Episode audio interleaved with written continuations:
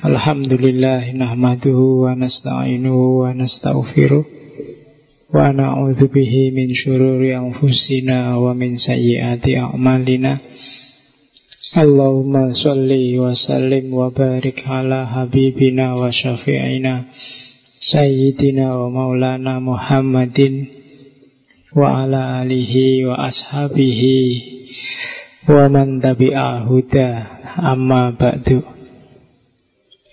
Bismillah.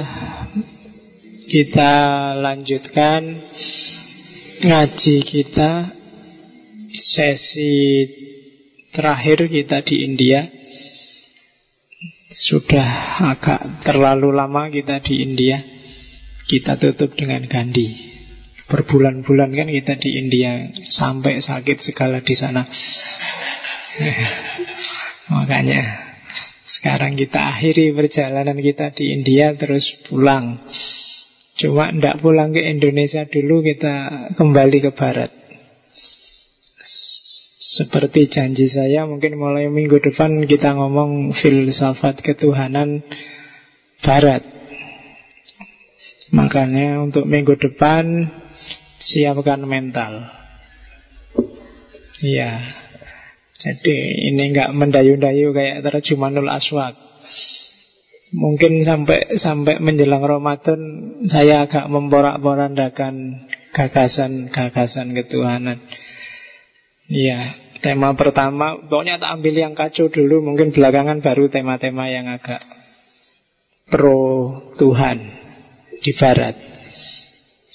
Jadi mungkin minggu depan tak awali dari para pembunuh Tuhan. Nietzsche, Sartre, dan kawan-kawan. Terus minggu selanjutnya kita ngomong teodisi, problem kejahatan. Kalau ada Tuhan, kok ada kerusakan, ada kejahatan, dan seterusnya. Mungkin sampai Ramadan kita masih rusak-rusakan. Habis itu kan kamu puasa tobat. Jadi pas. Jadi tidak apa-apa sambil direnungi. Karena keistimewaannya Obrak-abriknya barat itu Kalau kamu jeli Bisa akhirnya semakin mantep Dengan kebertuhanan yang semakin mendalam. Karena yang diobrak-abrik itu Kedanggalan kita beragama selama ini. Oke, bismillah. Kita ketemu beliau sekarang Mohandas Karamchan Gandhi. Mahatma Gandhi. Mahatma itu gelar. Orang yang Mahatma itu kalau bahasa India Mahatma Orang yang jiwanya besar luar biasa. Kalau di agama Hindu Orang bisa disebut Mahatma Kalau levelnya sudah hampir-hampir wali. Mahatma, orang yang berjiwa sangat besar. Jadi kalau di Indonesia mungkin kayak Gus Dur itu bisa lah bagi yang mengidolakan Gus Dur bisa dikasih gelar Mahatma. Kebetulan Gus Dur juga mengidolakan Gandhi. Gandhi sebenarnya bukan pemikir yang luar biasa, yang luar biasa adalah aktivismenya, aktivitasnya. Gandhi itu orangnya pemalu. Orang besar yang dikagumi di mana-mana. Setiap kali dia harus ngomong khutbah, dia gemeteran, keringetan. Sangat pemalu. Tidak pede. Agak rendah diri. Tapi aktivismenya luar biasa yang didasari oleh beberapa ajaran Hindu yang kita pelajari kemarin. Kalau sekilas riwayat hidupnya lahir 1896 Ayah ibunya orang religius Ayahnya semacam dai Kalau ibunya agak intelektual Makanya Gandhi ini sejak kecil memang orang yang terdidik. Cuma yaitu tadi kelemahannya. Dia pemalu dan rendah diri. Tidak pede. Meskipun bukan dari keluarga kaya. Karena bukan dari keluarga kaya itulah nanti umur 13 tahun dia sudah kawin. Kebetulan karena kakaknya kawin, sekalian dikawinkan daripada besok butuh biaya lagi. Sebab itu golek-golek sing gelem sapa kawin. Dan nanti ada beberapa momen karena dia kesusu kawin, dia merasa di antara kelemahannya yang nanti dia perangi mati-matian dan sukses adalah membendung nafsu birahi. Anak-anak muda ABG seumuran kamu, kalau punya pasangan kan terus sak kapoke. Pol-polan ndak ngurusi liane, pokoke ngono terus. Dan itu disesali Gandhi.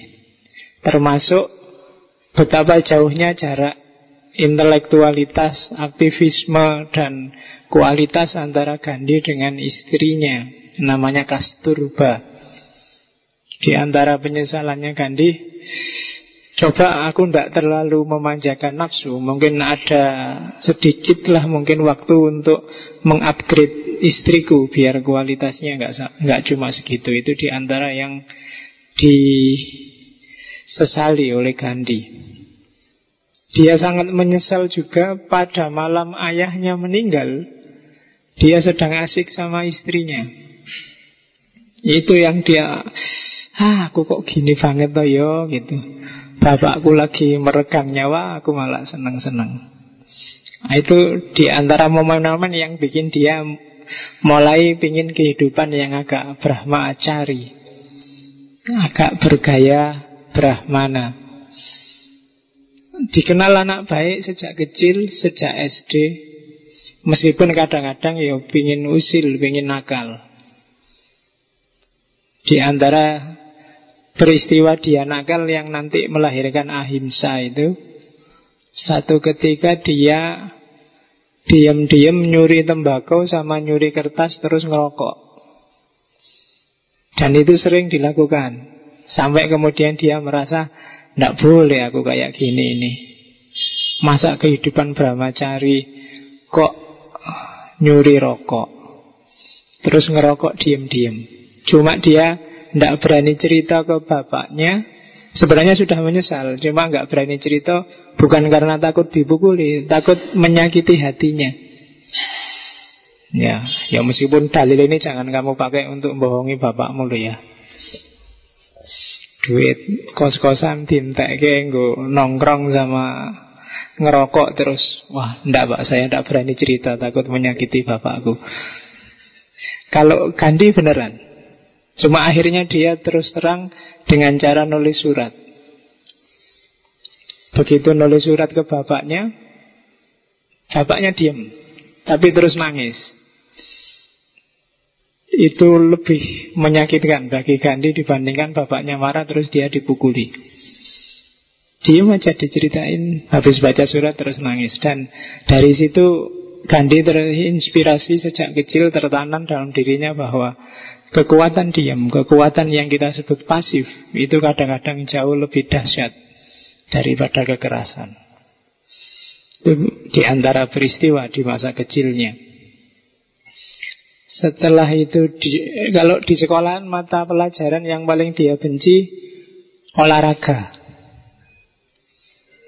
Ya, karena badannya kecil, kurus Kalau olahraga di India kan nyopot baju Karena dia juga sangat pemalu Maka olahraga adalah mata kuliah yang dia benci Meskipun belakangan bagi dia Janjane olahraga itu ya penting Dan dia Meskipun terus bisanya ya olahraga jalan kaki. Di India terus yang monumental dalam riwayat hidupnya dia belajar ke Inggris. Sampai nanti jadi pengacara ya. Nanti yang baca biografinya bisa diselami gimana dialektikanya dia ketika hidup di Inggris. Gimana gaya hidup India yang sangat Hindu konservatif ketemu Inggris yang liberal. Itu tabrakan-tabrakan budaya yang luar biasa Dan Gandhi bisa mengatasi itu dengan gayanya sendiri. Meskipun di titik-titik tertentu kadang dia tergoda. Pulang dari Inggris ke India, meskipun sudah jadi pengacara, masih tidak laku juga. Karena dia pemalu. Satu ketika ada yang nyewa dia jadi pengacara. Begitu masuk pengadilan, Waktunya dia ngomong, dia gemeteran, tidak bisa ngomong. Keringetan, kayak biasanya. Baik ketemu forum dia gemeteran, keringetan, nggak bisa ngomong. Akhirnya dikasihkan temannya sesama pengacara. Dan itu bikin keluarganya gelisah lah piyele di sekolah ke atau atau neng Inggris. Ternyata ya tidak manfaat. Akhirnya satu ketika ada tawaran dari Afrika Selatan. Dan di Afrika inilah nanti terbuka bakatnya yang luar biasa. Ternyata bukan urusan kepengacaraan atau urusan kependetaan. Tapi urusan menggerakkan masyarakat. Ternyata di bidang ini dia luar biasa. Di Afrika Selatan sebenarnya dia tugasnya simpel ya membela orang India di sana yang punya kasus sama pemerintah lokal tapi di sana dia ketemu banyak fakta menyedihkan Karena Afrika Selatan kan dikenal politiknya apartheid Pemisahan manusia berdasarkan ras, berdasarkan kulit. Kulit putih, kulit hitam. Kebetulan Gandhi ini orang India Tapi India bukan yang bagian saruhkan Atau bagian Amerikan Jadi tidak putih, hitam. Kalau lihat fotonya ya hitam. India yang asli. Bukan India yang kecampur ras Arya. India yang Dravida Dari situlah Nanti dia juga banyak mengalami diskriminasi Pernah dilemparkan dari kereta karena Meskipun dia sudah naik Sudah beli tiket VIP Tapi begitu masuk ruang VIP Karena dia kulit hitam Dia dilemparkan keluar dari kereta Pernah dipukuli oleh satpam-satpam stasiun. Oh, dia banyak mengalami peristiwa. Meskipun kuncinya satu, dia tidak melawan. Meskipun setelah dia dipukuli, banyak teman-temannya yang pejabat ingin ngangkat kasus itu, tapi dia tidak mau.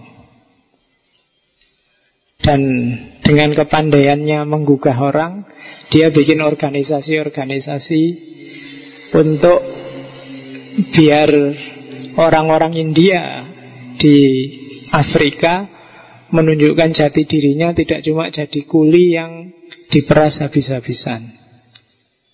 Dan gaya ini nanti yang dia bawa ketika sudah kembali ke India dan sukses. Bagi yang suka sepak bola, idolanya Gandhi juga sepak bola. Waktu di Afrika Selatan, di antara cara dia untuk dekat dengan masyarakat adalah memajukan sepak bola. Dia sempat bikin tiga klub di sana dan bikin asosiasi sepak bola pertama di Afrika Selatan. Itu Gandhi. Meskipun kalau kalian baca biografinya, kenapa kok sepak bola? Karena sepak bola adalah olahraganya orang miskin. Nah, jadi bagi yang suka sepak bola, mohon maaf, sepak bola memang olahraganya. Karena zaman itu termasuk di India olahraganya orang kaya itu kriket. Bukan sepak bola. Oke, meskipun sekarang sepak bola itu mahal, tapi pada zamannya dia dianggap olahraganya orang miskin. Oke, terus apalagi ya? Sudah banyak biografinya ya. Dari Afrika nanti dia kembali ke India, melihat mirip situasi di India kayak di Afrika Selatan cuma kali ini yang dihadapi adalah Inggris. Dan dimulailah perjuangannya yang luar biasa yang menggoncangkan dunia yaitu ahimsa. Menjatuhkan penjajah lewat perjuangan tanpa kekerasan. Dan ini eksperimentasi yang mungkin hanya sekali terjadi di dunia tidak bisa diulang lagi Karena mungkin nggak ada gandinya Mungkin aura seorang tokoh juga menentukan. Dan Inggris akhirnya kan terus bisa keluar dari India. Antara lain akibat perjuangannya Gandhi. Hampir semua cita-citanya Gandhi sukses dengan gaya anti kekerasan ini. Kecuali satu. Mempersatukan orang India lintas ras, lintas agama. Itu aja yang tidak sukses.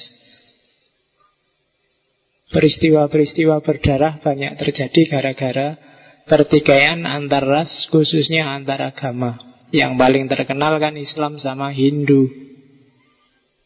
Yang itu tragedi luar biasa. Saat apalagi ketika terjadi pemisahan India Pakistan itu kan Gandhi adalah orang yang sangat tidak setuju karena dia idenya adalah persatuan, bukan perpecahan. Dan terbukti ketika ada perpecahan, ya perpecahan lagi. Nanti Pakistan Timur kan jadi Bangladesh. Pecah lagi, pecah lagi. Dan gagasan itu yang sangat ditentang. Dan jangan dianggap pecah itu terus sekedar pecah. Darah tumpah di mana-mana. Jangan dianggap Indonesia sama Timur-Timur Dah lepas saja. Jangan lepas itu nggak sesimpel itu. Kalau kalian baca sejarahnya juga darah tumpah di mana-mana.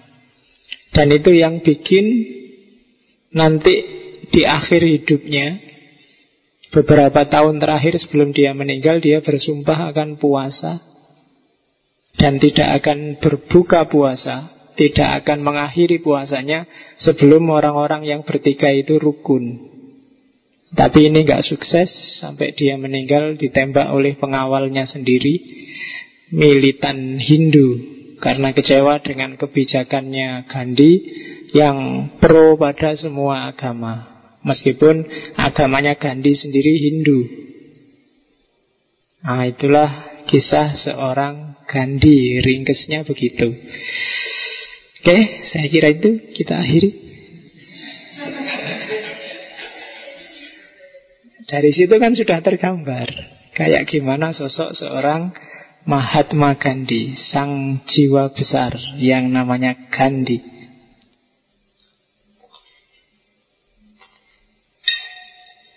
Nanti anak-anak cucunya dari Klan dari Trah Gandhi kan juga Beberapa terjun ke politik Tapi nasibnya juga tragis Ada ada Rajiv Gandhi, ada Indira Gandhi, sebenarnya terah tapi bukan bukan langsung keturunan dari Gandhi.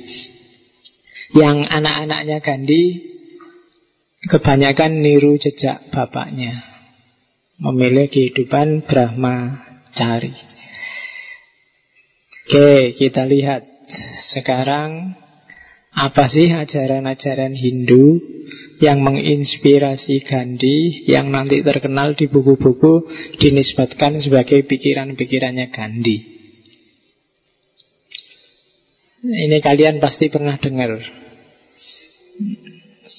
Satyagraha. Satya itu kebenaran. Satyagraha itu berarti hidup demi kebenaran.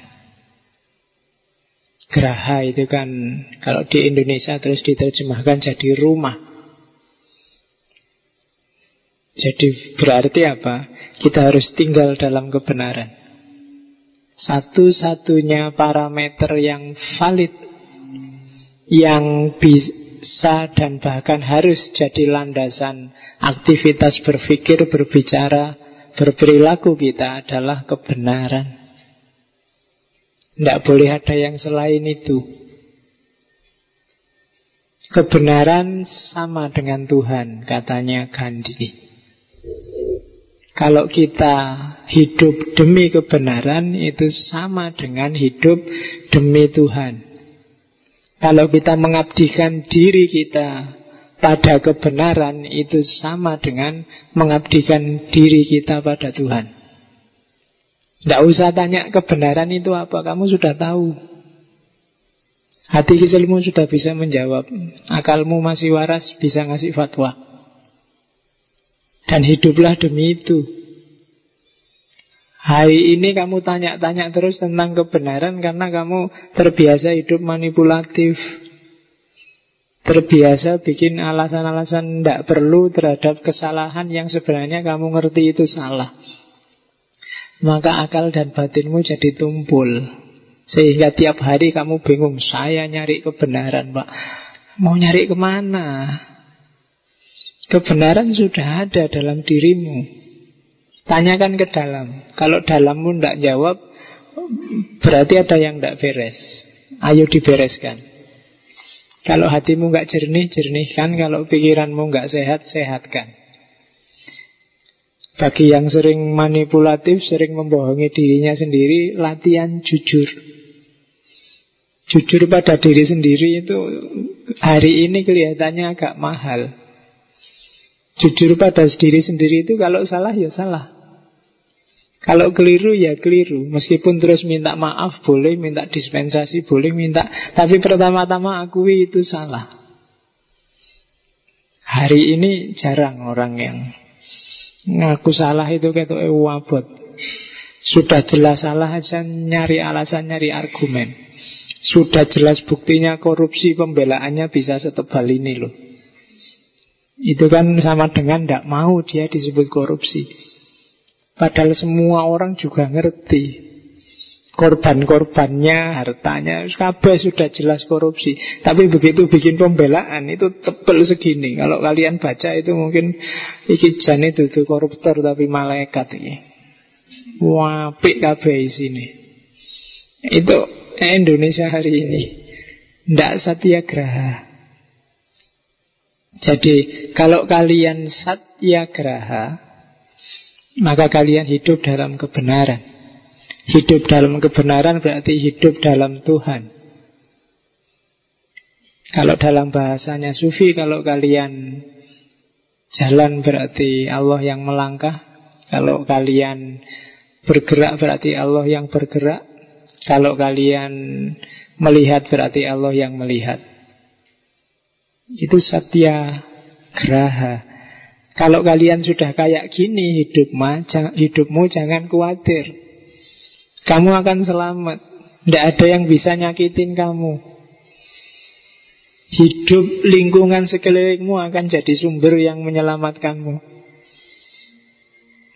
Kamu akan jadi orang yang berani, kayak Gandhi. Dia berhadapan dengan apa pun, tidak takut. Meskipun masuk ke parlemen Belanda yang mewah Dia cuma pakai baju kayak orang ikhram itu Bawa tongkat, dunuk-dunuk Diketawain banyak orang Tidak masalah. Beberapa kali di penjara nggak masalah. Nggak ada yang bisa bikin dia takut. Tuhan sendiri yang nolong dia Dan dia sangat yakin itu. Jadi kuat. Satyagraha Jangan khawatir, jangan nunggu ditolong orang, nggak usah capek-capek cari relasi. Kalau kita benar, yang lain akan mendukung kita semuanya. Satyagraha. Tapi kalau kalian ragu benar apa enggak, mungkin karena terkontaminasi macam-macam tadi, ya yang lain juga ragu. Maka prinsip pertama untuk bisa melahirkan seorang Gandhi karena semakin banyak Gandhi dunia semakin tentram nantinya. Hari ini sedang defisit. Hari ini rata-rata orang ngamuan semua. Sak kiai-kiai ini. Nesu kafe Coba kamu lihat TV itu. Isinya ngamuk, nyalahkan kiri, nyalahkan kanan Semuanya Nggak ada yang nyalahkan dirinya sendiri. Nggak ada yang begitu diwawancara Oh saya minta maaf ya.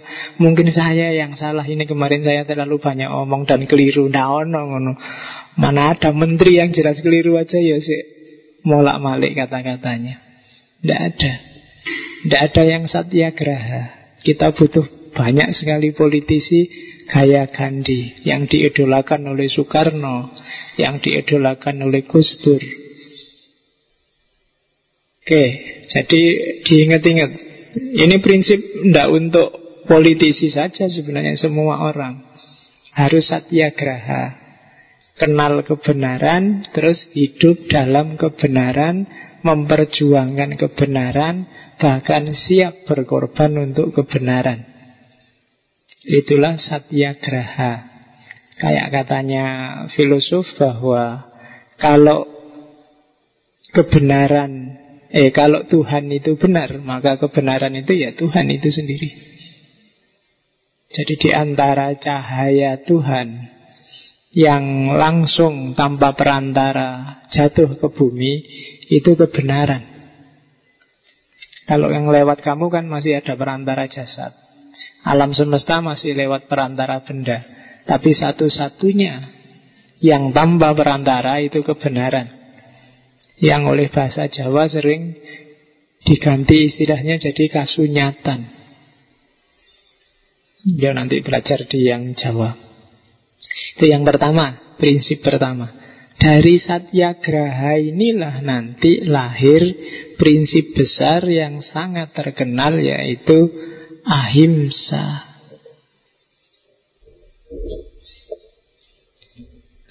Secara harfiah ahimsa itu lawannya himsa. Kalau himsa itu keras, agresif, menyerang, suka menyakiti. Kalau ahimsa kebalikannya, bahasa sang sekerta kan begitu ada A berarti tidak. Agama kan gitu, gama itu kacau, rusak, awut-awutan. Tapi begitu dikasih A jadi agama. Berarti orang yang beragama harusnya hidupnya harmonis. Tidak rusak, tidak kacau. Kok beragama malah kacau Itu jangan pakai istilah agama Kalau di Singapura istilahnya bukan agama tapi ugama Saya tidak tahu kalau ugama itu dari bahasa apa Kalau di Jogja Agama kehilangan A-nya Gama Gajah Mada. Universitas itu. Oke Jadi Secara harafiah Ahimsa Gerakan tanpa kekerasan. Ahimsa artinya tidak menyakiti Menolak keinginan untuk membunuh dan tidak membahayakan jiwa yang lain. Bukan menolak membunuh loh ya. Bahkan menolak keinginan untuk menyakiti dan membunuh. Cuma keinginan saya kalau bisa jangan. Kamu kan sering kalau gegeran sama temanmu sudah gregetan Ih tak banting sisan gue nah, Itu kan sudah keinginan. Itu aja kalau bisa jangan Masih keinginan itu sudah destruktif Paling tidak di pikiranmu Ya kan? Antara cuma kamu pikir banting dia dengan kamu banting beneran, itu levelnya sebenarnya nggak jauh. Kamu mikir banting dia itu kan sudah ada gambarnya di sini banting. Dengan kamu banting beneran kan kaca sidik Cuma dia tidak sakit ketika kamu banting beneran dia sakit Untuk dirimu yang melakukan Itu sebenarnya selisihnya cuma sangat sedikit yang satu bisa urusan polisi, yang satu enggak. Kamu memperkosa cuma membayangkan dengan memperkosa beneran. Itu satu dan dua ini dari aspek yang satu goib, yang satu real Itu memang jauh Yang satu bisa ditangkap polisi, yang satu enggak Tapi bagi dirimu sendiri Yang membayangkan atau yang melakukan Itu sebenarnya selisihnya sangat sedikit kamu membayangkan memperkosa itu gambarnya di sini kan sudah lengkap. Ya kan, wis gambare mulai dicopot bajunya sampai semua gambar sampai lengkap. Wis padha wae kuwi. Rusaknya sama, dampak destruktifnya bagi dirimu sama. Maka hati-hati dengan pikiranmu. Jadi keinginan aja untuk menyakiti Kalau bisa jangan. Tidak menyakiti hati. Berarti harus menenggang yang lain Harus sensitif. Terus tidak membenci Apa pun yang terjadi. Tidak boleh benci Termasuk pada yang jahat-jahat. Karena benci itu Bukan dia yang defisit Tapi kamu. Orang yang kamu benci itu loh Tidak ngerti apa-apa. Aku benci setengah mati padamu Kamu kan gak terasa apa-apa. Jadi yang sakit di sininya yang sumpek nggak bisa tidur itu kan kamu yang benci. Yang dibenci nggak ngerti kecuali kamu terus ngirim SMS ancaman apa mau cegat di tengah jalan itu urusan lain. Tapi kebencian itu sendiri sudah merusak kamu yang punya rasa benci. Ngapain kamu habiskan energimu untuk dia yang ketawa-ketawa dan kamu sendirian sumpek? Kebencian. Terus tidak membuat marah, tidak nyari keuntungan sendiri dalam hubungan apa pun dengan orang lain. Dan yang terakhir tidak memperalat serta mengorbankan orang lain. Itu konsep ahimsa. Anti kekerasan. Katanya Gandhi, ahimsa itu seperti dua sisi mata uang dengan satyagraha. Tidak mungkin orang bisa satyagraha kalau tidak ahimsa. Tidak mungkin orang bisa hidup dan memperjuangkan kebenaran kalau dia sendiri suka kekerasan. Jadi dia kayak saudara kembar. Katanya Gandhi. Terus, dari mana sih ahimsa itu? Ahimsa ya dari Hindu sebenarnya. Dari Upanishad. Kalau di Upanishad, manusia itu cenderung punya karakter konflik dan keras. Namanya ada satripu. Satripu itu ada enam godaan, ada enam ujian yang harus dihadapi oleh manusia. Yang pertama nafsu, yang kedua keserakahan, ambisi, yang ketiga amarah, yang keempat kemabuan, yang kelima kebimbangan, yang keenam iri.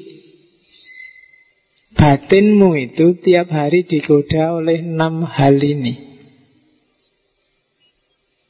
Dan enam hal inilah sumbernya kekerasan dan konflik. Kalau setiap orang bisa mengatasi enam ini, percayalah tidak ada konflik yang tidak selesai. Kalau nafsu tidak kamu jadikan raja, kamu nggak akan gegeran dengan orang lain. Kalau ketamaanmu terkontrol, kamu nggak akan tabrakan sama orang lain. Kalau amarahmu bisa kamu kuasai, tidak akan ada masalah. Kalau kemabuan, kemabuan itu maksudnya keterlenaan, ketidaksadaran. Kan sekarang banyak orang yang tidak sadar melakukan sesuatu seolah-olah itu penting bagi dia, dia tidak sadar bahwa itu tidak penting sama sekali. Saya punya teman orang Madura. Masih mahasiswa. Biasanya dia menghabiskan pulsa seminggu itu sak mahal-mahalnya 5000 Sekarang dia habisnya bisa nyampe 30-40 ribu Gara-gara dangdut akademi Itu karena masih ada kontestan Maduranya satu. Dia tidak kenal sama yang Madura itu siapa Pokoknya Madura. Dia harus mati-matian Mengeluarkan modalnya. Dari 5 ribu bisa nyampe 45 ribu. Kemabuan Keterlenaan Kamu nggak sadar. Kebimbangan Mikir itu bagus, terlalu banyak mikir, terlalu banyak pertimbangan untuk hal yang sudah jelas, yang lahir kebimbangan. Kayak kamu bangun malam Sholat malam itu bagus Tapi begitu bangun kamu mikir Enaknya sholat enggak ya? Kok wadem ya? Kok anu turunnya mesti Ya kan Untuk hal yang sudah jelas benar dan bagus nggak usah terlalu banyak pertimbangan. Yang jelas jelek juga nggak usah terlalu banyak mikir. Wah ini pengawasi pas enggak ngawasi Ini ada catatan. Tak buka ndak ya tak buka nanti ya, yes ketemulah kebimbangan. Biasa ya terus dibuka. Ya kan? Hati-hati. Pikiran bisa menjebak untuk yang sudah sangat jelas nggak usah dipikir lagi. Kebimbangan. Dan itu musuhmu. Bisa melahirkan konflik bisa melahirkan kekerasan. Dan yang terakhir iri. Iri ini sangat manusiawi. Tidak ada orang yang tidak iri. Mungkin pada temannya, mungkin pada saudaranya Mungkin pada artis-artis.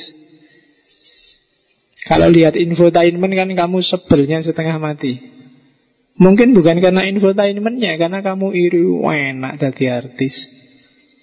Ya kan? Kerja sebentar 10 juta. Isinya cuma gitu-gitu. Bikin acara nggak mutu. Kamu marah-marah acara nggak mutu Coba kamu ditawani Mas mau ikut syuting? Mesti ah mau Mesti gitu. Ya kan? Meskipun bagian teriak Lala-lala aja kamu mau Berarti tadi kamu cuma iri itu nggak benar-benar ngeritik acaranya kamu cuma iri kok enak ya siaran itu. Padahal dan ketika kamu diajakkan terus iya iya. Nah, itu iri hati masalah. Ini yang membutakan kita. Yang bikin kita kadang-kadang terus memilih kekerasan. Yang menggelapkan pikiran. Menggelapkan pikiran kalau dalam bahasa India buta kalah. Kalau di Indonesia kan buta kala terus jadi raksasa. Bahasa Jawa ini buto. Jadi ada sisi buto, ada sisi raksasa dalam diri kita. Kalau dan dia akan bangkit kalau sat ribu ini, enam godaan ini kita manjakan. Jangan salah, kamu punya potensi untuk merusak yang luar biasa. Kalau enam hal ini tidak kamu kontrol. Itu prinsip dasar ahimsa yang diambil dari Upanishad. Ini nanti yang menginspirasi Gandhi. Selanjutnya, apa sih aksioma-aksioma itu semacam asumsi yang jangan dibantah. Itu aksioma. Kalau dibantah ya teorinya hancur. Inilah aksioma-aksiomanya ahimsa. Kenapa orang harus ahimsa dan apa yang menyebabkan orang harus ahimsa? Yang pertama, ahimsa itu mensyaratkan pemurnian dan penyucian diri untuk bisa hidupmu anti kekerasan, untuk bisa hidupmu tidak suka dengan konflik, milih kedamaian dan harmoni, kamu harus bersih-bersih dulu. Selama masih banyak kotoran dalam dirimu, tidak bisa. Kamu masih ganas, masih ambisius, masih banyak rasa iri, masih banyak hasrat-hasrat yang terpendam. Tiba-tiba ingin ahimsa ya bisa sih cuma nanti pada saatnya akan hilang. Kayak buih. Waktu semangat meletup uh ahimsa pak saya. Wah, damai saya tidak suka kekerasan saya. Mesti tidak suwe kalau tidak didahului dengan pembersihan diri Pulang dari ngaji wis pokoknya aku ahimsa, anti kekerasan. Disalib di bel motor wis peduli amat pokoknya damai. Tidak bisa. Besok pagi mesti keluar lagi watak aslinya. Kenapa? prosesnya nggak secepat itu diawali dari murnikan dulu diri kita, identifikasi hasrat-hasrat. Jangan-jangan masih ada rasa iri dalam diri kita, dibereskan dulu. Ambisi-ambisi yang tidak penting, nafsu-nafsu yang terpendam, yang ngotori HP dan ngotori pikiran, dibereskan dulu, kayak di Kamasutra kemarin loh. Kalau sudah nggak kuat, ya kawin no. Jangan cuma membayangkan. Karena bedanya 180 derajat. Ya kan? Kalau belum nikah, nyenggol satu dosanya seribu.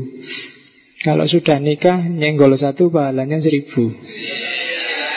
Yo, 180 derajat makanya kalau sudah ada calonnya sudah siap semuanya ngapain cuma dibayangkan. Ya wis sikat wae. Oke. Okay. Biar nggak jadi ganjelan di pikiranmu malah ngerusak-ngerusak pikiran. Kalau sudah beres kan bersih pikiranmu. Oke, asal nggak punya hasrat lagi, nyari lagi yang lain ini. Ya itu ya rusak, nggak situ ahimsa itu. Kamu bisa ada piring terbang. Oke, yang kedua Ahimsa itu Tidak sekedar kemauanmu Tapi juga Kemampuanmu dan kerelaanmu Jadi nggak sekedar Pak, saya mau anti kekerasan Mampu ndak kamu dan rela nggak kamu Anti kekerasan itu ndak gampang loh Kalau kamu ditabrak orang kamu dulu yang bilang, oh ya saya maafkan, tidak apa-apa, sampai mesti nggak sengaja. Itu anti kekerasan. Kalau kamu dimaki-maki orang, oh ya saya minta maaf. Mungkin saya yang salah. Paling tidak kan saya bikin kamu marah-marah, bikin nah, itu ahimsa. Jadi nggak nggak lihat konflik, nggak lihat kekerasan. Yang ada di kepalanya adalah harmoni dan kedamaian. Kalau ada yang nyuri barangmu terus Lu zaman kok nyuri? Memang butuh beneran. Kalau butuh ya dibawa aja. Monggo ndak apa-apa. Jadi nggak jadi begal mungkin orangnya. Mas motornya mana? Oh butuh tuh sampean. Wah bawa silahkan motornya Ini STNK-nya Nah ya kan gitu. Besok datang ke rumah ini alamat saya. Tak kasih sekalian sak BPKB-nya kalau mau Nah besok kalau datang ke rumah Kamu kan tinggal manggil polisi. Ya kan gak jadi gegeran. Daripada kamu bertahan Wassalam kelangan nyawa. Memangnya orang begal bisa dilawan? Ahimsa Nanti kekerasan ben selamat. Ada kerelaan, ada kemampuan. Keras lawan keras, maka siapa yang lebih keras dia yang menang. Mungkin begalnya kalah, mungkin kamu yang kalah tergantung siapa yang lebih keras. Tapi kalau ahimsa tidak ada yang kalah. Dan nggak ada yang jatuh. Jatuh dalam arti ya kayak begal tadi loh. Kalau dia mau begal, terus mbok kasih aja kan dia nggak jadi berdosa, Kekerasan juga nggak terjadi Semuanya safe, aman Nggak jadi urusan polisi Kamu nggak perlu nyangoni polisi Nyangoni jaksa, nyangoni pengacara Urusan beres. Tapi kalau kekerasan Salah satu jatuh. Mungkin kamu, mungkin begalnya. Kalau begalnya jatuh Alamat ada nyawa hilang. Karena habis itu dikeroyok wong akeh mesti. Atau kalau yang jatuh kamu ya bodoh. Motormu hilang. Kamu bonyok. Sama, 50-50. Maka ada kemampuan, ada kerelaan. Cuma ini bukan sesuatu yang kayak tadi, sekedar dimaui. Sekedar kamu nanti pulang ono begal tenan mbok praktekin ndak ndak. Ada ada kemampuan kerelaan, jiwa yang nek bahasa Jawanya sudah semeleh. Tidak ada ambisi lagi di sana. Dunia sudah nggak menarik, nggak ada satupun yang bikin terikat. Baru orang bisa ahimsa. Tapi kalau kamu masih banyak jatuh cinta dengan dunia, Dalam hal apa pun susah untuk ahimsa. Karena kalau kecintaanmu diambil orang mesti rame. Tidak bisa damai. Disebut di prinsip aksioma yang ketiga, ahimsa pasti menang menghadapi kekerasan. Karena kekuatan ahimsa itu lebih besar daripada kekuatan kekerasan. Ini filsafat timur yang bisa ngomong. Kelembutan itu lebih unggul daripada kekerasan. Keras itu gampang patah, gampang pecah. Tapi kalau lembut enggak. Kalau lembut lentur tahan lama. Sabuk itu lentur maka enggak gampang putus. Tapi gelas ini keras maka dia kalau jatuh pecah. Orang yang keras pun hidupnya jauh lebih berat, lebih susah. Susah adaptasi. Tapi orang yang lentur, gampang adaptasi, hidupnya mungkin lebih panjang bahagianya, umurnya lebih tua. Kelembutan mengalahkan kekerasan. Makanya Al-Quran sering saya bilang di pesan intinya kan mungkin kamu males memahami Quran, baca aja kata-kata paling tengah dari Al-Quran. Falyatalattof Lembutlah, lenturlah. Jangan keras. Kalau keras, kalahmu cepat.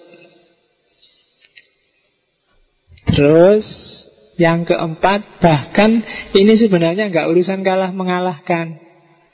Kalau kamu ahimsa, kamu tidak akan ketemu kalah. Kenapa? Karena kamu tidak butuh menang-menangan. Orang yang tidak pingin kalah kan tidak bisa menang. Eh orang yang tidak pingin menang kan tidak bisa kalah. Kalah menang itu kan dalam perlombaan, kompetisi dan kompetisi itu kekerasan. Kalau orang yang tidak ikut kompetisi kan tidak ada kalah menang. Meskipun misalnya di kampus kompetisi sama temanmu yang satu IP-nya 4, yang satu IP-nya 2 Terus yang IP-nya 4 ngetawain apa IP cuma 2 tapi kalau kamu ahimsa kan kamu nggak merasa kalah. Dia tidak apa-apa ya kemampuanku memang cuma sampai dua. Ya selamatlah kamu bisa nyampe empat. Ini kan tidak ada urusan sama menang kalah.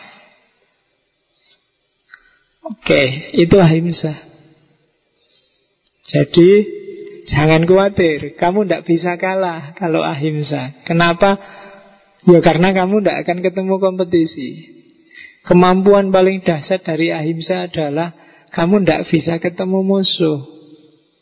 Karena tidak bisa ketemu musuh, maka kamu tidak pernah kalah. Dan pendekar paling dahsyat itu kan pendekar yang bisa bikin dirinya tidak punya musuh. Bukan pendekar yang menang terus kalau perang Tidak Kalau kamu bisa memposisikan dirimu Sampai tua besok Tidak ketemu-ketemu musuh. Semuanya teman, semuanya friend dan harmoni. Berarti kamu pendekar yang luar biasa. Itu prinsip-prinsipnya ahimsa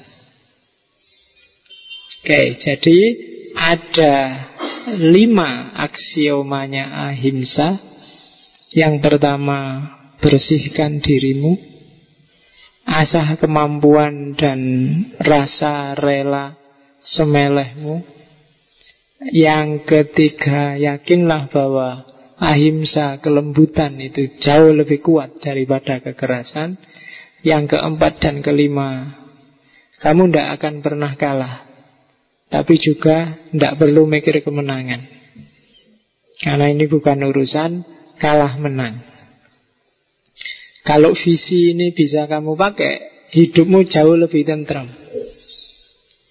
Dibandingkan hidup yang kemerungsung.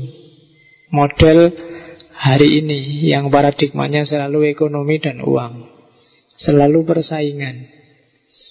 Selalu ngitung-ngitung yang mahasiswa saingan sama teman-temannya siapa IP-nya paling tinggi. Yang pegawai hitung-hitungan siapa gajinya paling tinggi. Yang ABG hitung-hitungan sopo pacari paling cakep.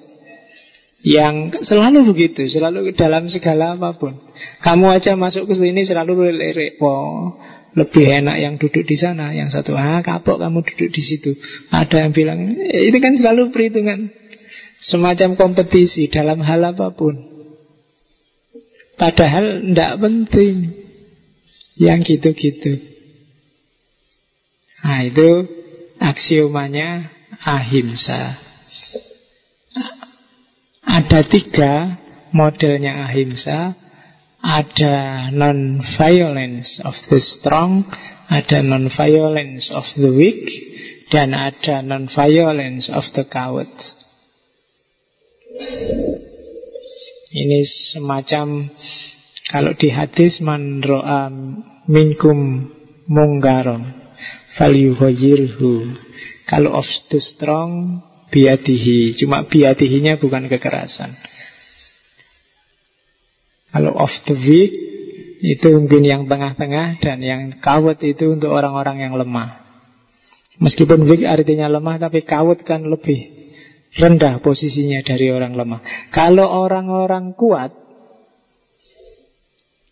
karena dia posisinya kuat, bergenengnya kuat, cara anti kekerasannya mungkin dengan berdiam diri, demonstrasi, atau melakukan lobby, dialog, biar nggak terjadi konflik. Ini orang-orang kuat. Kalau kamu kenal sama bupati, sama gubernur, tidak usah capek-capek demo, ditemui aja, diajak dialog, diajak diplomasi. Atau kalau kamu nggak kenal, ya lawan dia cuma jangan pakai kekerasan. Aksi diam. Jarang sekarang ya demo dengan aksi diam. Nggak lego mungkin kalian. Sing enak itu kan demo teriak-teriak sampai suara muntah. Tapi aksi diam. Saya bilang tadi diam itu jauh lebih dahsyat loh daripada rame.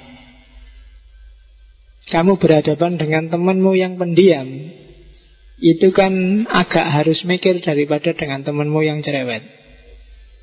Coba aja rasakan. Agak ada segannya, agak konco kok meneng wae ya janjane karepe apa ya. Kadang-kadang kamu salah tingkah sendiri padahal dia juga tidak ngapa-ngapain. Ya kan? Diam itu jauh lebih dahsyat daripada kakean tingkah.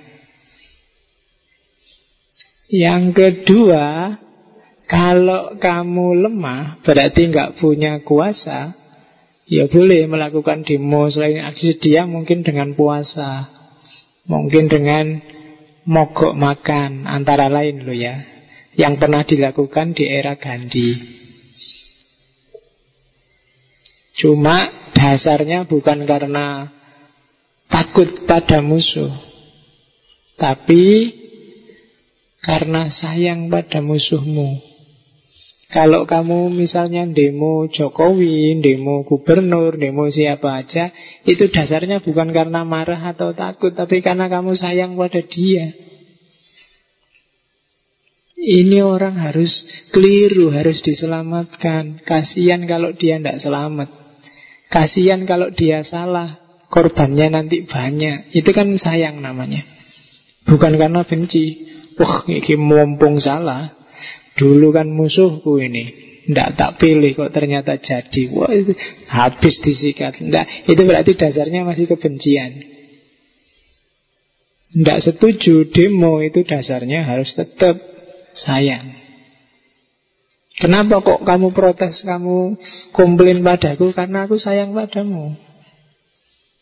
Bukan karena Kalau aku tidak sayang padamu Kamu salah, kamu keliru Aku diem aja, cuek aja dong.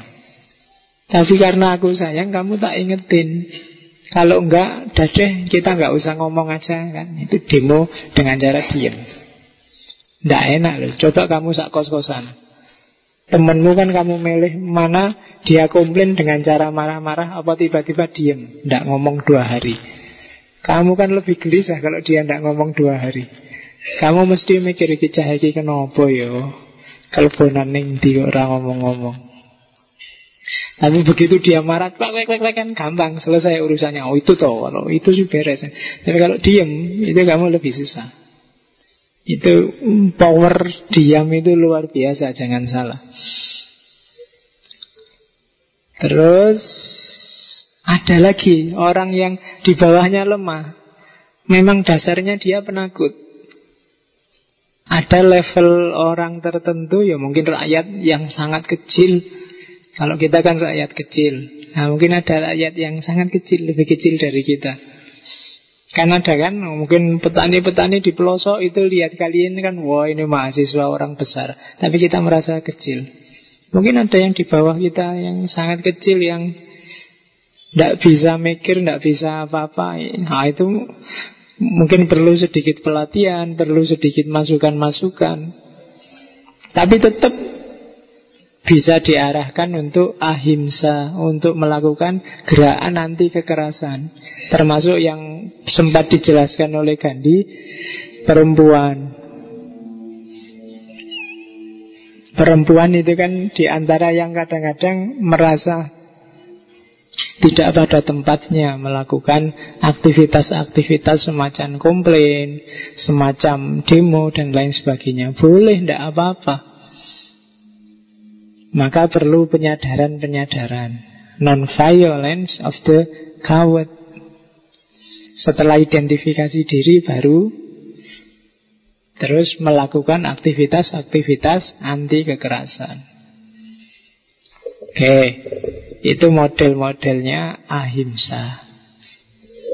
Oke Sebenarnya Kalau dalam agama Hindu Ahimsa itu menunjukkan bahwa kita manusia. Karena sebelum ahimsa itu kan himsa. Keras. Keras itu ciri manusia yang belum peradabannya belum maju. Masih pindah-pindah. Alatnya masih batu, kayu, dan yang sejenis itu. Makanannya serba binatang. Karena belum mengerti cocok tanam. Itu kan sangat keras. Kalau kalian lihat film-film dokumenter manusia sebelum peradaban ini kan keras luar biasa. Cirinya himsa Tapi semakin ke sini, semakin maju, semakin modern kan semakin ahimsa. Semakin tertata, semakin tertib, semakin damai. Maka katanya teori ini Kok ada orang suka kekerasan? Berarti dia cara berpikirnya masih primitif. Masih sebelum peradaban. Kok ada temanmu sidik-sidik ngamuk? Nah itu berarti evolusinya belum sempurna. belum selesai. Jadi ya gak usah dilateni, kamu tinggal bilang, oh ya sudah kamu berevolusi dulu. Jadi manusia modern. Kok sidik-sidik nesu, sidik-sidik ngamuk, sidik-sidik nantang gelut. Nah, itu Berarti evolusinya belum sempurna. Preman-preman yang sidik-sidik marah-marah nantang gelut. Atau begal-begal. Nah, Itu sebut aja mereka. Itu manusia yang belum berevolusi. Hidupnya sangat keras. Nah, padahal harusnya manusia dalam peradaban hari ini itu hidupnya jauh lebih beradab. Itu nanti yang dijadikan modus antara lain bahwa beberapa Brahmacharya termasuk Gandhi itu vegetarian. Dia tidak mau makan yang daging-dagingan. Karena dianggap itu di antara ciri manusia yang evolusinya belum sempurna. Manusia yang evolusinya sempurna sudah ngerti cocok tanam, yo hasil cocok tanamnya yang dimakan, bukan makhluk hidup yang lain. Nah itu perspektif kalau itu. Tapi yang jelas yang urusan kekerasan tadi yang harus kamu bereskan. Kalau batinmu masih keras, masih suka marah-marah, nah itu masalah. Berarti evolusimu belum tuntas. Oke, di mana sih? Kenapa sih harus ahimsa? Kalau anti kekerasan kan berarti harus nggak usah terlibat dalam hidup sehari-hari, Pak. Minggir aja. Kok anti kekerasan ada yang demo sampai diem segala? Enggak. Meskipun anti kekerasan juga harus peduli dengan kehidupan sehari-hari.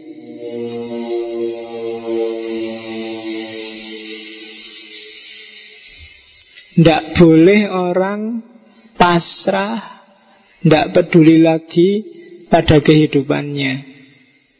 Cueklah semuanya. Tapi juga nggak boleh agresif menang-menangan semua dikalahkan.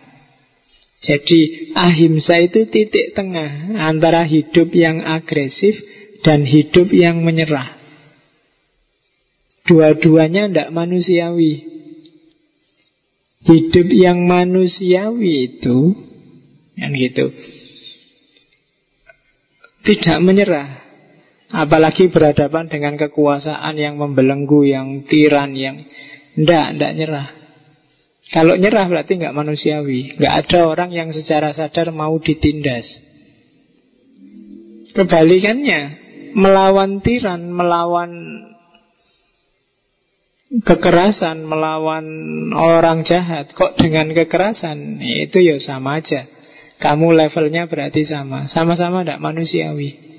Antara yang kritik dan yang dikritik posisinya sama. Oh, kamu juga pakai kekerasan, dia juga pakai kekerasan. Lah, bedanya apa? ISIS bantai orang, yang anti ISIS bantai ISIS podo. Kekerasan dengan kekerasan.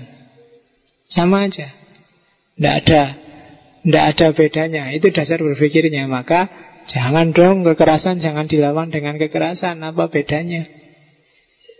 Itulah Dasar berpikirnya ahimsa. Gandhi sempat menyebut Al-Quran di tulisannya. Katanya Gandhi, sebenarnya semua agama itu anti kekerasan, termasuk Islam. Meskipun ada beberapa ayat dalam Al-Quran yang konotasinya kekerasan, tapi sebenarnya itu jalan agar ahimsa, ketidakkerasan bisa hidup.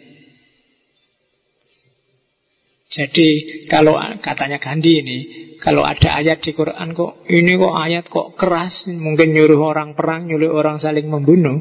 Katanya Gandhi kalau yang paham Quran itu sebenarnya jalan agar kehidupan anti kekerasan setelah itu bisa subur. Ini yang ingin meneliti mungkin ada mahasiswa yang menggeluti tafsir silakan dilacak bahwa ayat-ayat kekerasan dalam Islam itu sebenarnya ada untuk tujuan anti kekerasan. Oh, itu agak dalam analisisnya. Yang ahli tafsir yang bisa silakan dikumpulkan secara tematik ayat-ayat kekerasan terus dicek konteksnya. Apa iya ayat-ayat kekerasan itu sebenarnya ujungnya adalah untuk menghidupkan hidup yang anti kekerasan. Itu katanya Gandhi. Oke, kita hil lewati sekarang ahimsa. Sudah terlalu lama saya ngomong ahimsa. Sekarang gagasan selanjutnya dari Gandhi adalah swadesi.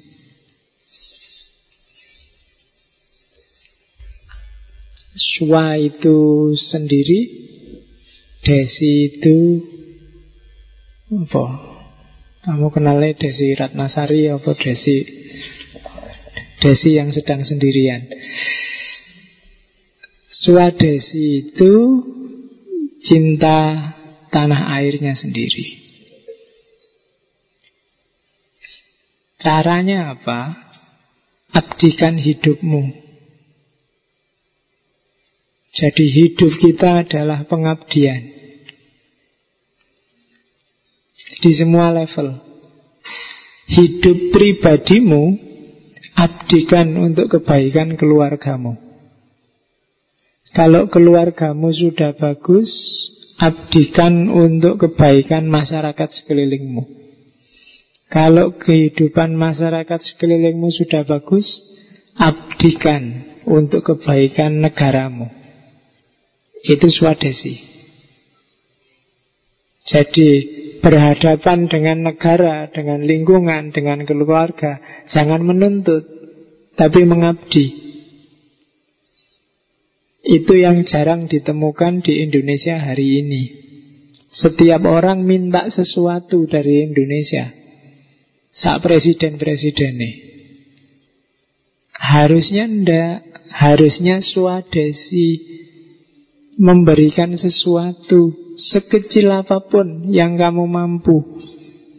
Termasuk yang terkenal kan praktek swadesinya Gandhi yo bikin memintal benang sendiri. Gandhi itu nyuci sendiri, kemudian nyetrika sendiri, memenuhi kebutuhan sendiri. Nanti di asramanya itu banyak orang mintal benang, termasuk baju yang dia pakai. Memenuhi kebutuhan sendiri.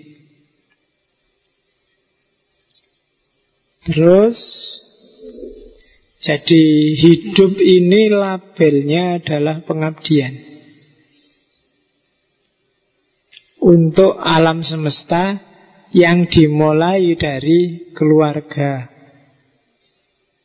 Ya cara paling gampang yang disebut tadi Membeli produk dalam negeri kalau bahasa sekarang. Jadi kalau tidak ada di dalam negeri Bikin sendiri Jangan ngimpor. Sementara kita puasa, latihan bikin kalau sudah bisa kita nikmati. Itu swadesi. Cuma mental kita kan nggak bisa kan sekarang hari ini kalau disuruh kayak gini. Tidak ada ya beli, habis yang ngimpor. Padahal katanya Gandhi, ndak sebisa mungkin pakai milik kita. Indonesia bisa kok memproduksi kain, memproduksi celana, tapi kan kamu milih yang impor. Wah, celana produk Indonesia, Pak.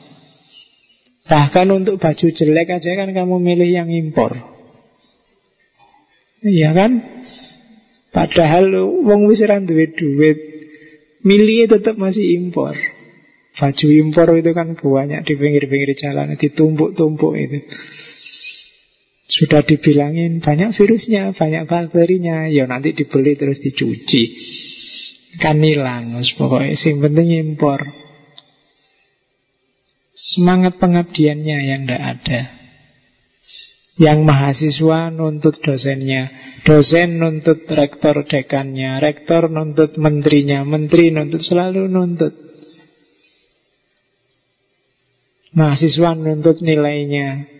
Dosen nuntut gajinya naik. Kemudian pegawai juga nuntut gajinya naik.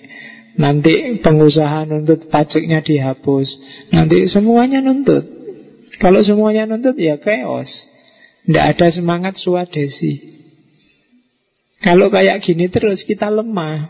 Kalau kita lemah Ya orang luar, orang asing gampang masuk dan jajah kita itu yang bikin perjuangannya Gandhi terus sukses karena dia bisa menanamkan kesadaran semacam ini. Kesadaran swadesi. Terus hartal. Kalau ini sudah puncaknya. Ada kalanya kalau perjuangan sudah masif ini ini yang sukses mengusir Inggris. Dari India. Dengan satyagraha, ahimsa dan swadesi rakyat bisa kompak maka bisa diatur. Melawan Inggris gampang. Ayo kita kompak semua mogok nasional. Toko-toko tutup pegawai-pegawai libur lah nggak usah masuk. Dua tiga hari aja negara bisa jatuh Kompak loh ya. Zaman di India saat itu bisa kompak karena ada Gandhi. Dulu Indonesia bisa menjatuhkan Soeharto kan karena hampir kompak kan orang se-Indonesia. Kalau kompak bisa. Itulah hartal. Jadi dengan kayak gini Inggris bisa jatuh.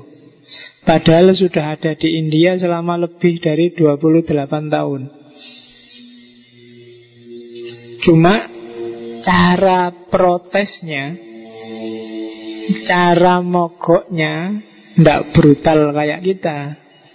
Ahimsanya main. Mungkin dengan puasa, Mungkin dengan wiritan bareng Mungkin dengan doa bersama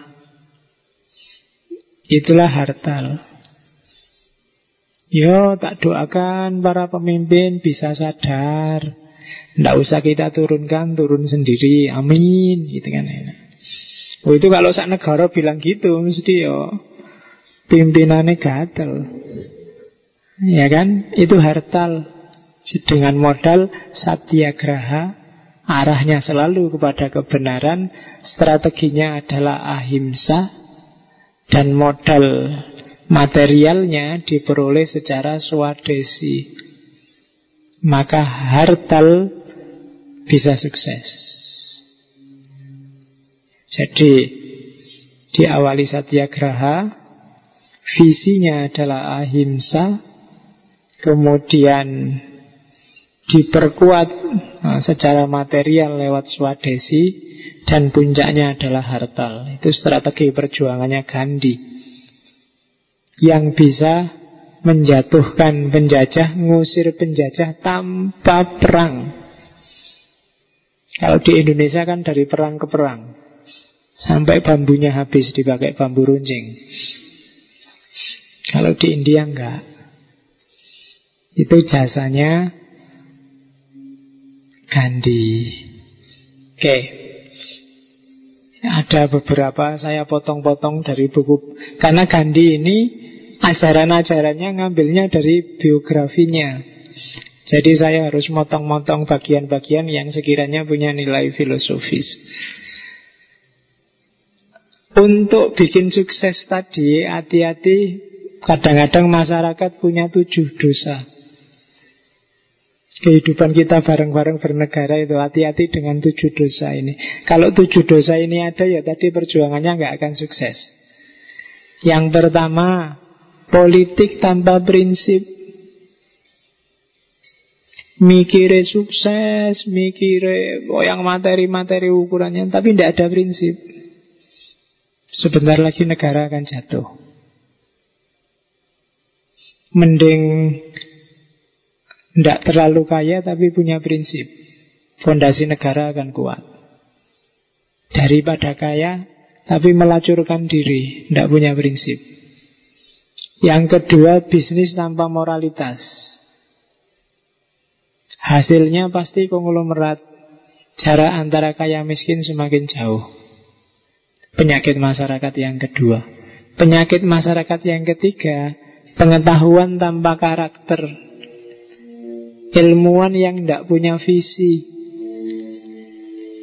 Yang penting pinter Bikin proposal dapat proyek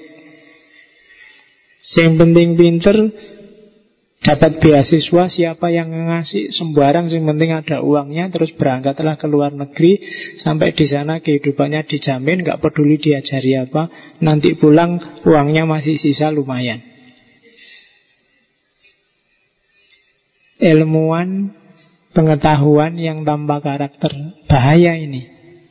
Hati-hati, dia akan jadi penyakit, jadi selilit dalam kehidupan berbangsa. Yang keempat, sains tanpa kemanusiaan.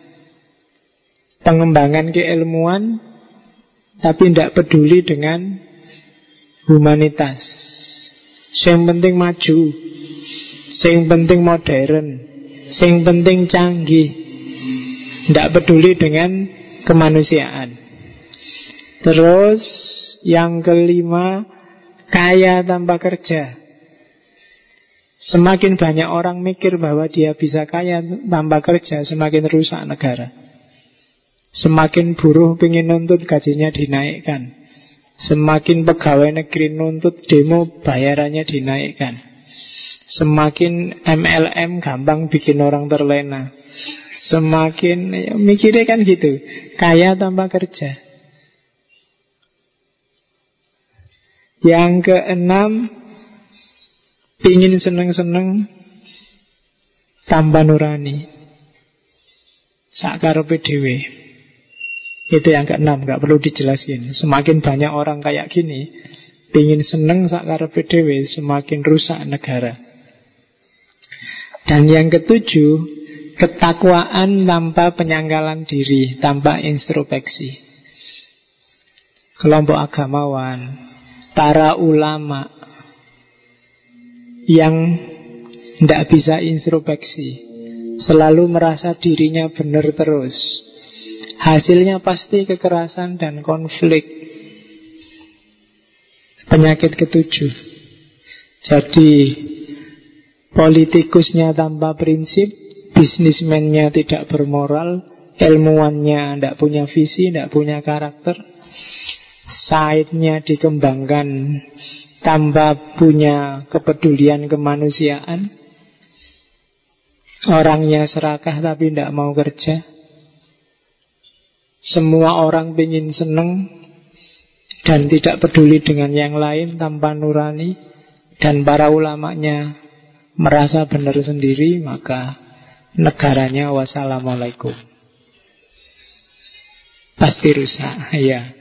Kalau tujuh-tujuhnya ini ada sakitnya itu di sini. Ini dosanya masyarakat. Hati-hati ya kalau gimana Indonesia bisa maju. Kalau tujuh yang bikin sakit ini ada semua. Oke Tinggal sedikit Gandhi termasuk tokoh yang menjelajahi hampir semua agama Meskipun menemukan esensi bahwa semua agama mengajarkan kedamaian Anti kekerasan Kenapa ada banyak agama? Mirip dengan fenomena kenapa ada banyak ras, kenapa ada banyak etnis. Tidak perlu dibahas. Secara niscaya agama-agama itu pasti banyak. Justru ini menunjukkan bahwa Tuhan memang memberi kebebasan pada manusia. Agama aja dikasih banyak loh. Kalau Tuhan mau, agama itu cuma satu. Wahai manusia kalian boleh ngapain aja Tapi agama cuma ini loh ya Tapi dalam kenyataannya agama itu banyak Berarti apa? Memang Allah Tuhan ngasih kebebasan yang full pada manusia. Pilihlah Yang menurut kamu benar. Besok aku tinggal ngitung Tinggal menghisap. Iya. Tuhan dan agama. Jadi Bagi Gandhi Problemnya di situ. Maka manusia ya Silahkan menentukan nasibnya sendiri dengan kebebasannya. Itu untuk Tuhan dan agama. Oke, ini potongan-potongan yang tak bilang tadi dari biografinya. Masih 10 menit lagi ya. Yang pertama, life as if you were to die tomorrow. Dan learn as if you were to life forever. Hiduplah seolah-olah kamu mati besok. Bayangkan sendiri ya kalau kamu Wah besok aku mati nih Apa yang kamu lakukan? Nah kamu gak berani macam-macam kan? Kamu mungkin terus langsung sholat tobat Ke mana-mana gue tasbih Ngomongin hati-hati Melakukan sesuatu hati-hati Besok aku mati. Kalau nggak percaya lihat terpidana mati yang misalnya besok mau ditembak itu, wow, mesti jadi sangat religius dia. Mungkin wiritan terus pakai kopiah, pakai itu, karena dia tahu besok mati. Jadi hiduplah kalau ingin jadi orang soleh gampang hiduplah seolah-olah besok kamu mati. Tapi kebalikannya belajarlah seolah-olah kamu hidup terus. Jangan belajar dengan semangat besok mati. Morasi sinau mesti. Belajarlah bahwa oh, ini hidupku masih panjang, masih butuh sanggup ilmu sebanyak mungkin. Learn as if you were to live forever. Jadi seolah-olah kamu akan hidup terus Maka belajar sebanyak-banyaknya nggak usah bosen tentang apa pun Dalam hal apa pun Learn as if you were to live forever.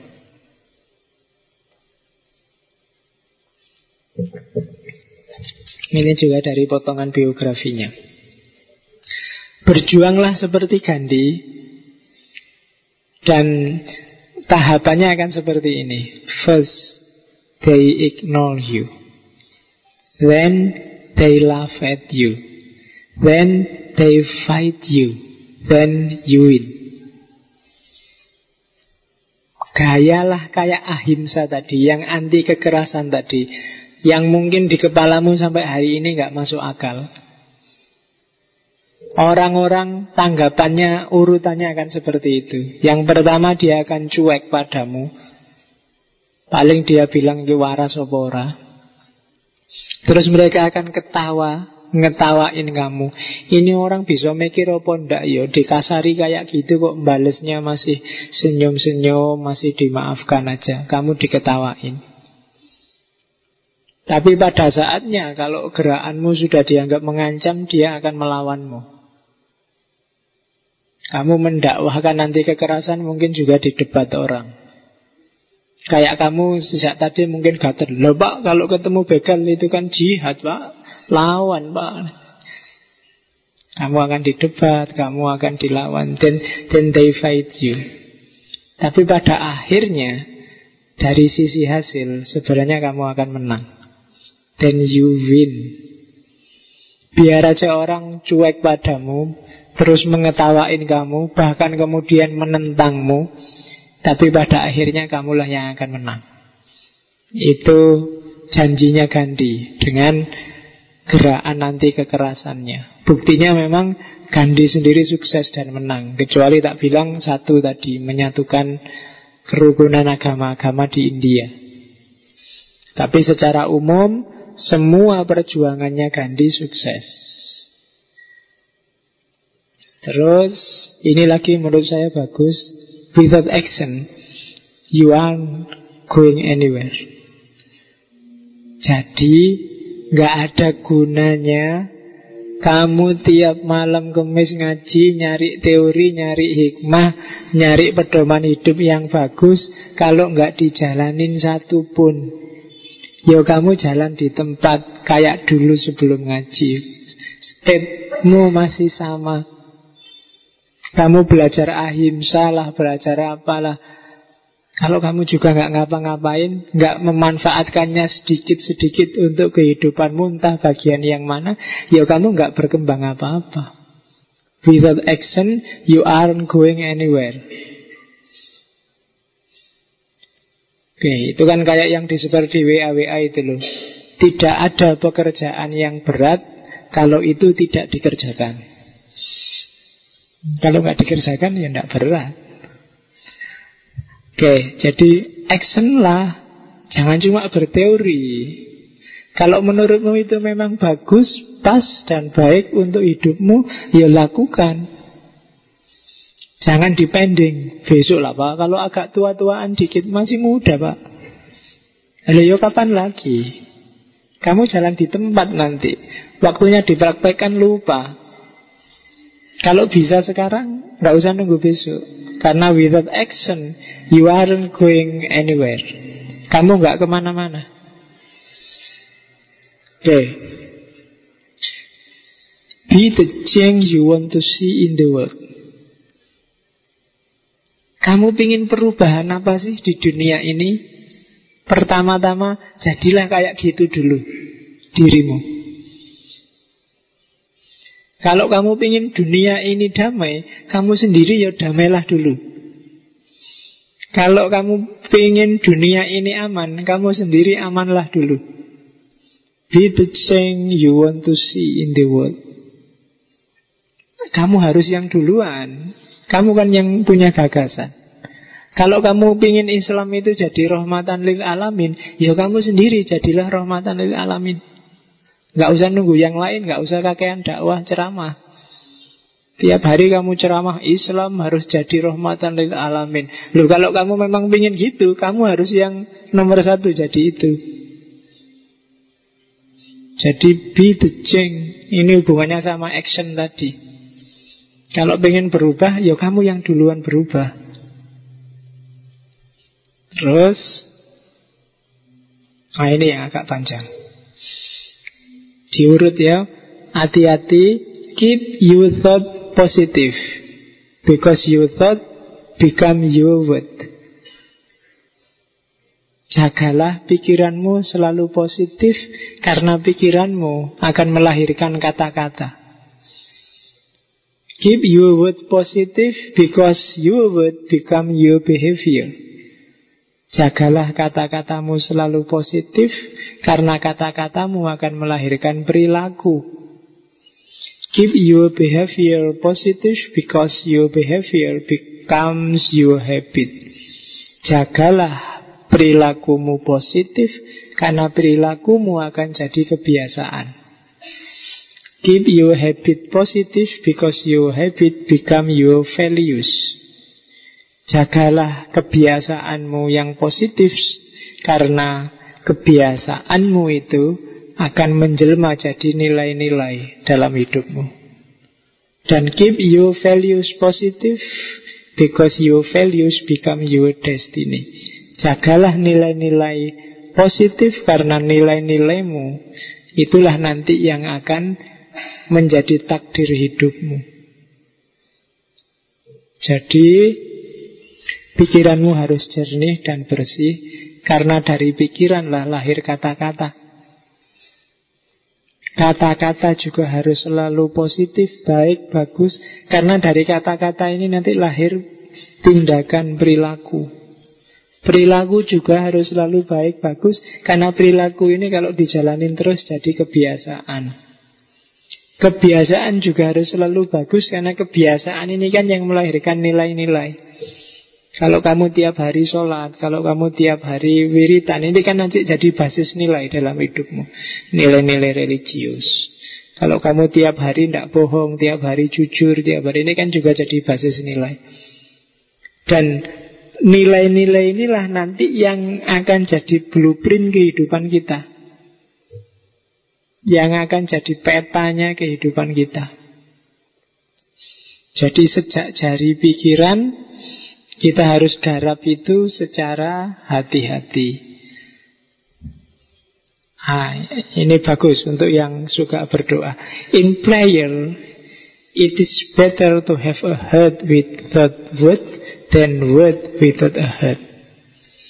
Kalau kita berdoa, mending hatinya hadir meskipun kata-kata tidak muncul.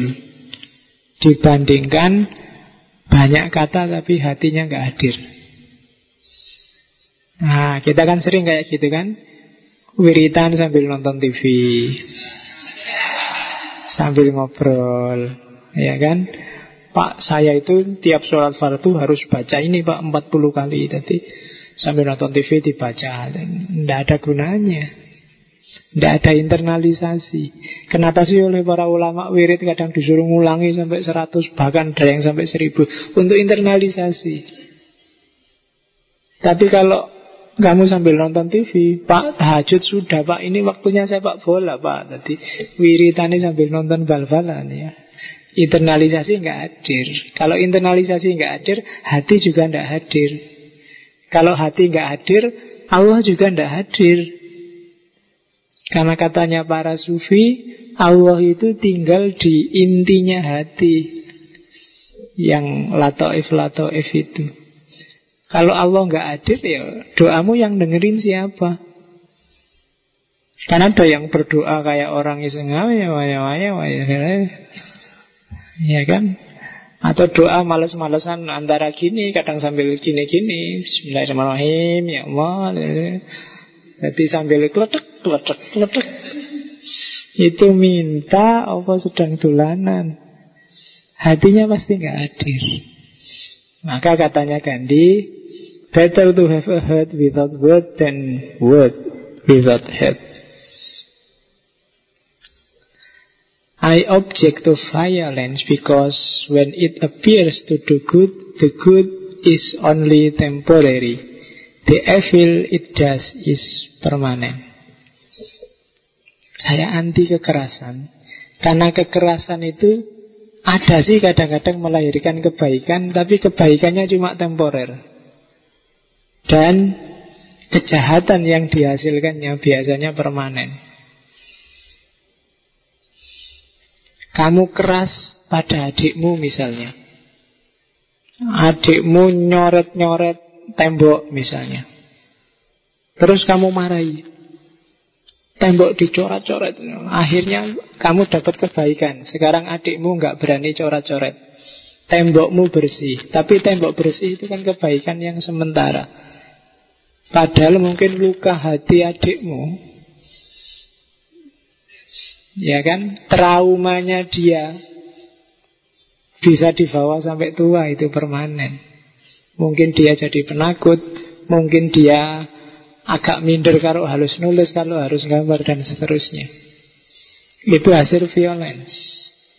Kamu dimarahi dosen aja kan gitu. Nggak masalah dimarahinnya. Coba ya kamu ngantuk misalnya. Di kelas. Terus dosennya marah luar biasa. Kuliah kok ngantuk. Keluar sana. Cuci muka wudhu misalnya. Lo beres. Saat itu juga kamu ndak ngantuk. Tapi traumamu gara-gara dimarahi itu jauh lebih lama. Mungkin sampai besok kalau kamu ketemu dosen itu kamu agak takut karena terbayang kamu pernah dimarahi gara-gara ngantuk. Jadi the evil it does is permanent. Itu karakternya violence. Kamu boleh nyerbu warung yang jualan minuman keras. Saat itu juga ada kebaikan yang muncul bahwa di situ minuman keras bersih. Tapi coba cek dampak kerusakan permanen baik di jiwa orang-orang sekelilingnya maupun yang punya warung maupun mungkin ada anak kecil yang menyaksikan mungkin banyak luar biasa. Nah, itu teorinya Gandhi. Itulah cirinya kekerasan, makanya jangan suka dengan kekerasan.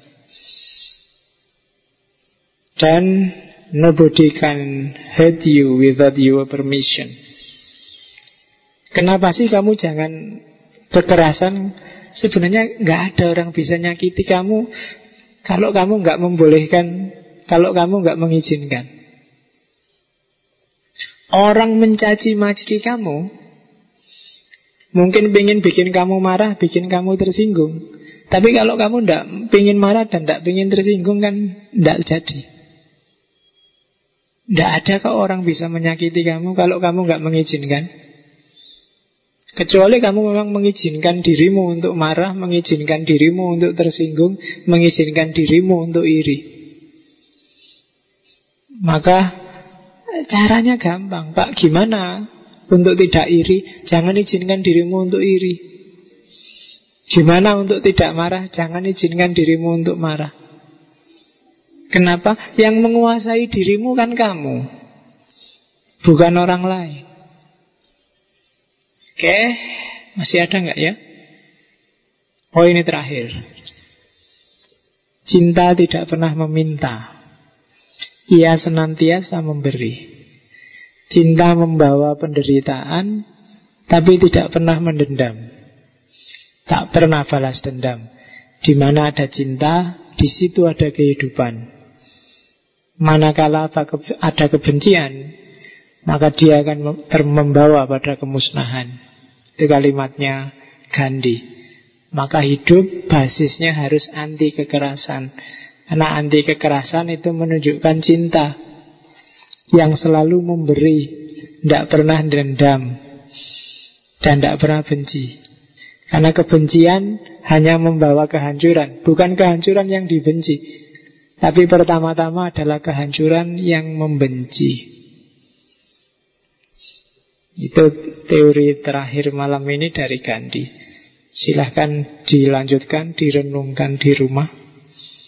Diambil yang relevan, syukur-syukur bisa dijalankan biar nggak diketawain oleh Gandhi. Karena tanpa action nggak ada gunanya. Kamu capek-capek tiap malam ngaji. Harus ada progresnya. Oke, Alhamdulillah India selesai. Besok kita kembali ke Eropa minggu depan. Persiapkan mentalnya. Semoga tidak kaget habis ngomong yang lembut-lembut Kita keras lagi mulai minggu depan.